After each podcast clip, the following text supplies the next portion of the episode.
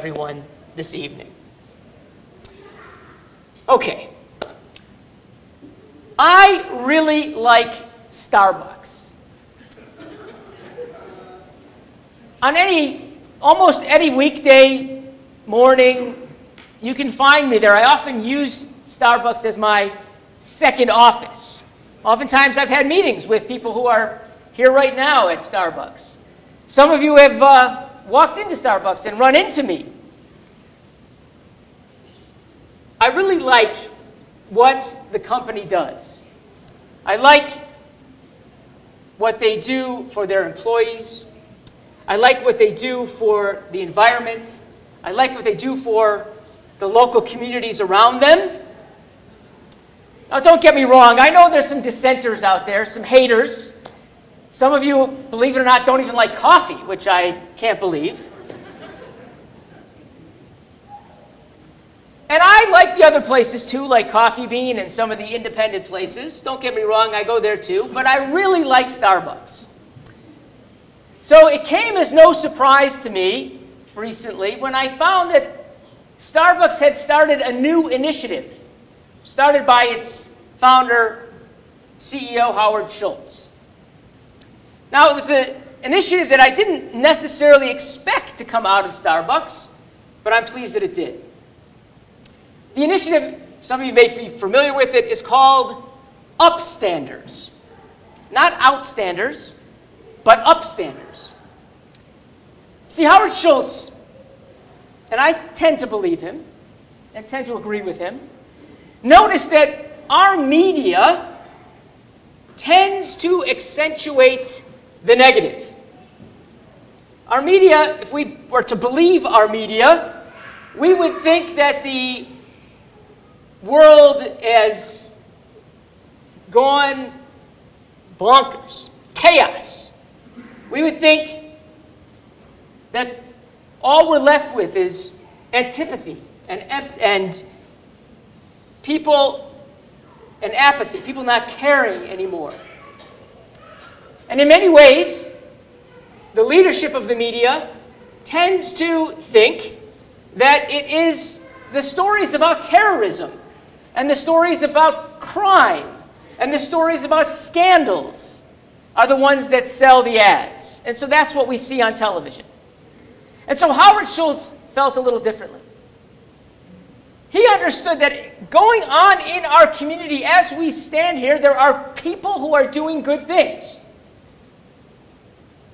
Ordinary people doing extraordinary things. And he calls them upstanders.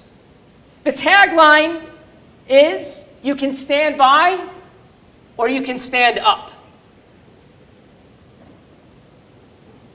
So I wanted to share a couple stories that come out of the Upstanders because I think it fits in very well with one of the themes of Rosh Hashanah, the high holidays. Hopefully, over the last couple of weeks and over the next 10 days, we're spending some time doing a little introspection, thinking about what we've done over the past year, and hopefully setting goals for 5777. And Howard Schultz feels that the more he shows these positive stories, these stories that shed a light on what is good that's happening in all of our communities, the more we may be influenced to do good as well. And that's, to me, the points of this holiday to get us to think about what we are going to do for the coming year. In Pirkei Avot, we read, "B'makom she'en lo ish, hishtadel liot ish." In a place where there isn't a leader, someone stepping up to do good, step up and do good. And it's these upstanders that have stood up when so few others have been willing to stand up. So the first story has to do with something that is endemic in every one of our cities in the United States homelessness.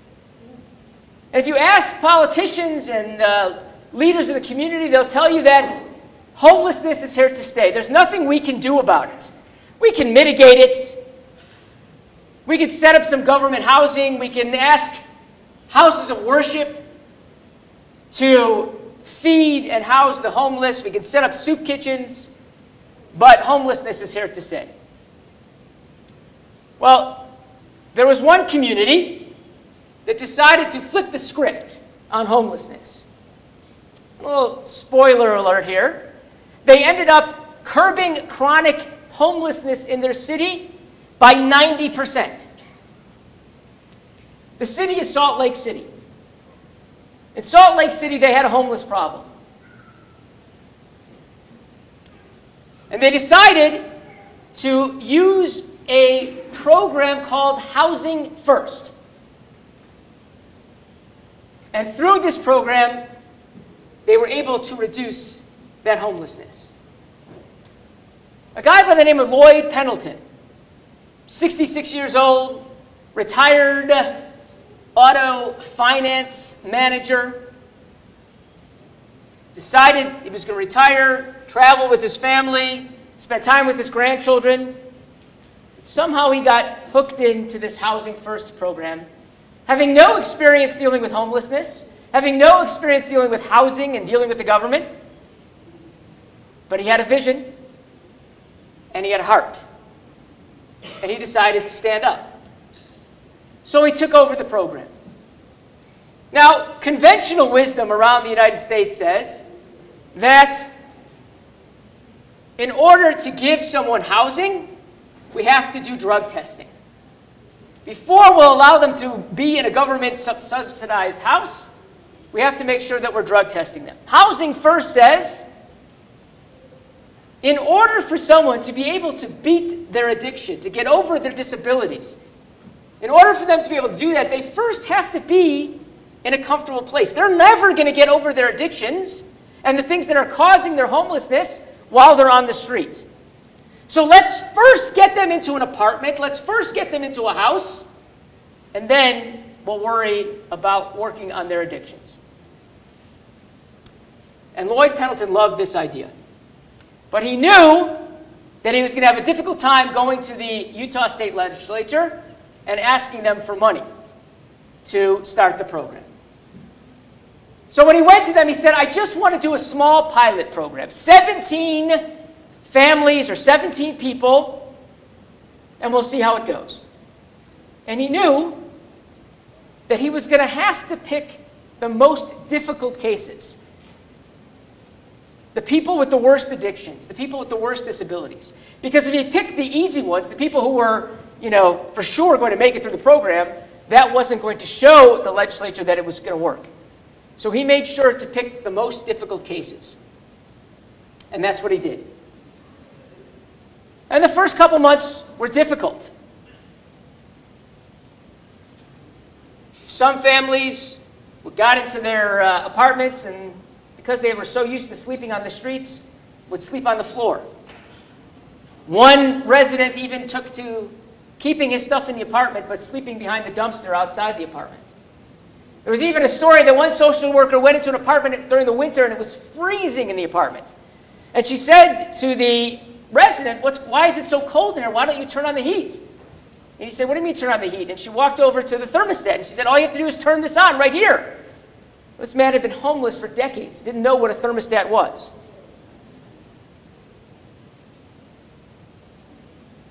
By the end of the first 18 months of the program, it was a complete success. Of the 17 families and individuals that they had housed, none had gone to jail, none had overdosed, none had walked away from the program.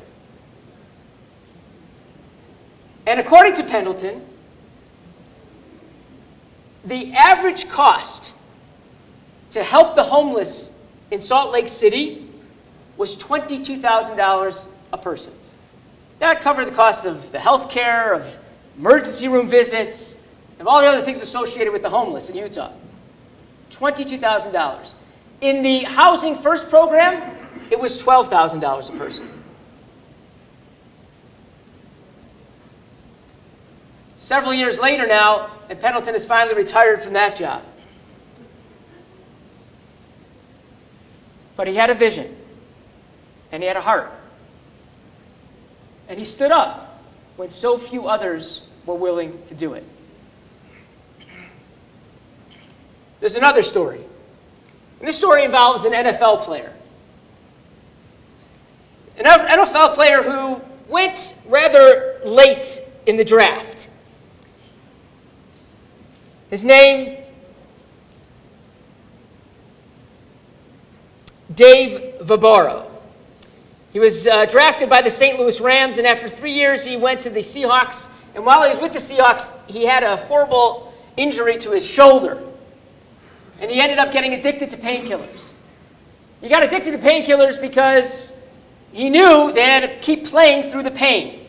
And the only way he could do it was to numb that pain so he continued playing. But eventually, he went to rehab, and he was able to kick the habit. But once he did, he decided to retire from the NFL. And he and his wife moved and settled in Dallas. And he decided that he was going to open up a gym to train elite athletes. And he had a friend who was, uh, had been in the military and had opened up a security firm and had a building. And the friend offered to give him space in the building in exchange for training his security personnel. Set up his gym and he started training these elite athletes and the security uh, personnel.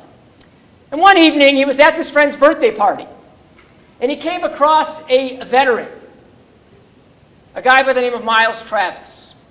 Miles Travis is one of only five quadruple amputees to have survived since 9 11. He was wounded in Afghanistan and was now living in Dallas. And Vobora walked up to him and said to him, When was the last time you worked out? And Miles looked at him and said, You know, I don't mean to make you feel like an idiot, but as you can see, I have no arms and no legs. And Vobora said, I can see that, but you're healed now, so what have you done to help yourself physically, to better yourself physically? And before he could answer, Vobora said, I'm going to train you. And Miles said, Okay, but do you have any experience? And Vobora said, No, but why start with someone only has one ampu- amputation? Why not start with someone like you? Let's do it. And he agreed. Showed up the next morning at the gym, and he began to train him. And the other elite athletes looked around and saw what was going on and couldn't believe their eyes. And over time, Miles began to get much stronger. When he started, Vobora asked him, What are you most worried about? And he said, You know, no arms, no legs, gravity. I'm worried about falling. And so he started working to strengthen Miles's core. And that's what he did. And Vobora said, If you uh, walked through his gym and saw the way he talked to uh, Miles and saw him, uh, the way he treated him as he uh, fell on the mat, you would probably have him arrested. But he wasn't done there. He decided to keep looking for people that he could help. He next found a woman. A woman who had her spine severed in a car accident and was told she would never walk again. And she came to his gym and he set her up on a treadmill that was designed specifically to help her stand up and to move her legs. And after a few minutes, she started to cry. And Vobora got very nervous, got very upset. He walked over to her and said, What's going on? Are you okay? And she said, For the first time in six years, I can feel my calves burning. And Vobora shed a few tears over that as well. And right about that time, he got a call from a sports agent. The Dallas Cowboys had just lost one of their linebackers, and they needed a replacement. Was he interested? And remember, this was a guy who had experienced playing football in front of 80,000 people, never thought he was going to see that paycheck like that again.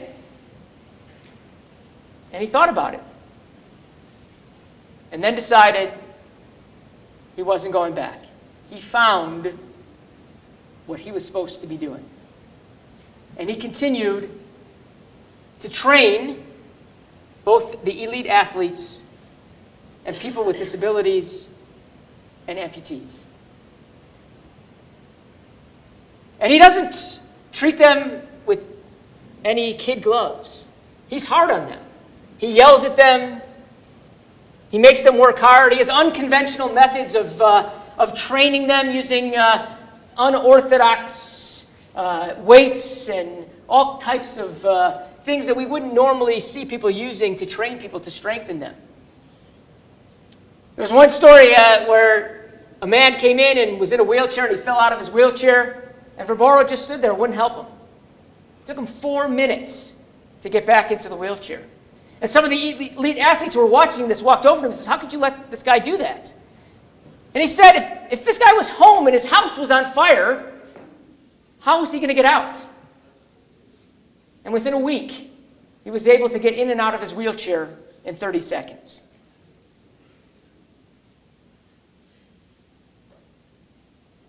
Just an ordinary man with a heart, with a vision, someone who was willing to stand up and not stand by. As we now contemplate the coming year, you know, I think it's sometimes cliche to talk about uh, setting up goals for the year like we do uh, on New Year's or in the secular calendar. But I think there is something to it, even in our Jewish tradition, of looking to Rosh Hashanah as the beginning of our year and saying, we're going to set goals. And so the question for us this year should be you know, we're just ordinary people. Are we going to be willing to stand up and do something in our community to help others, even in our own small worlds? Are we going to stand up or just continue to stand by? Shana Tova.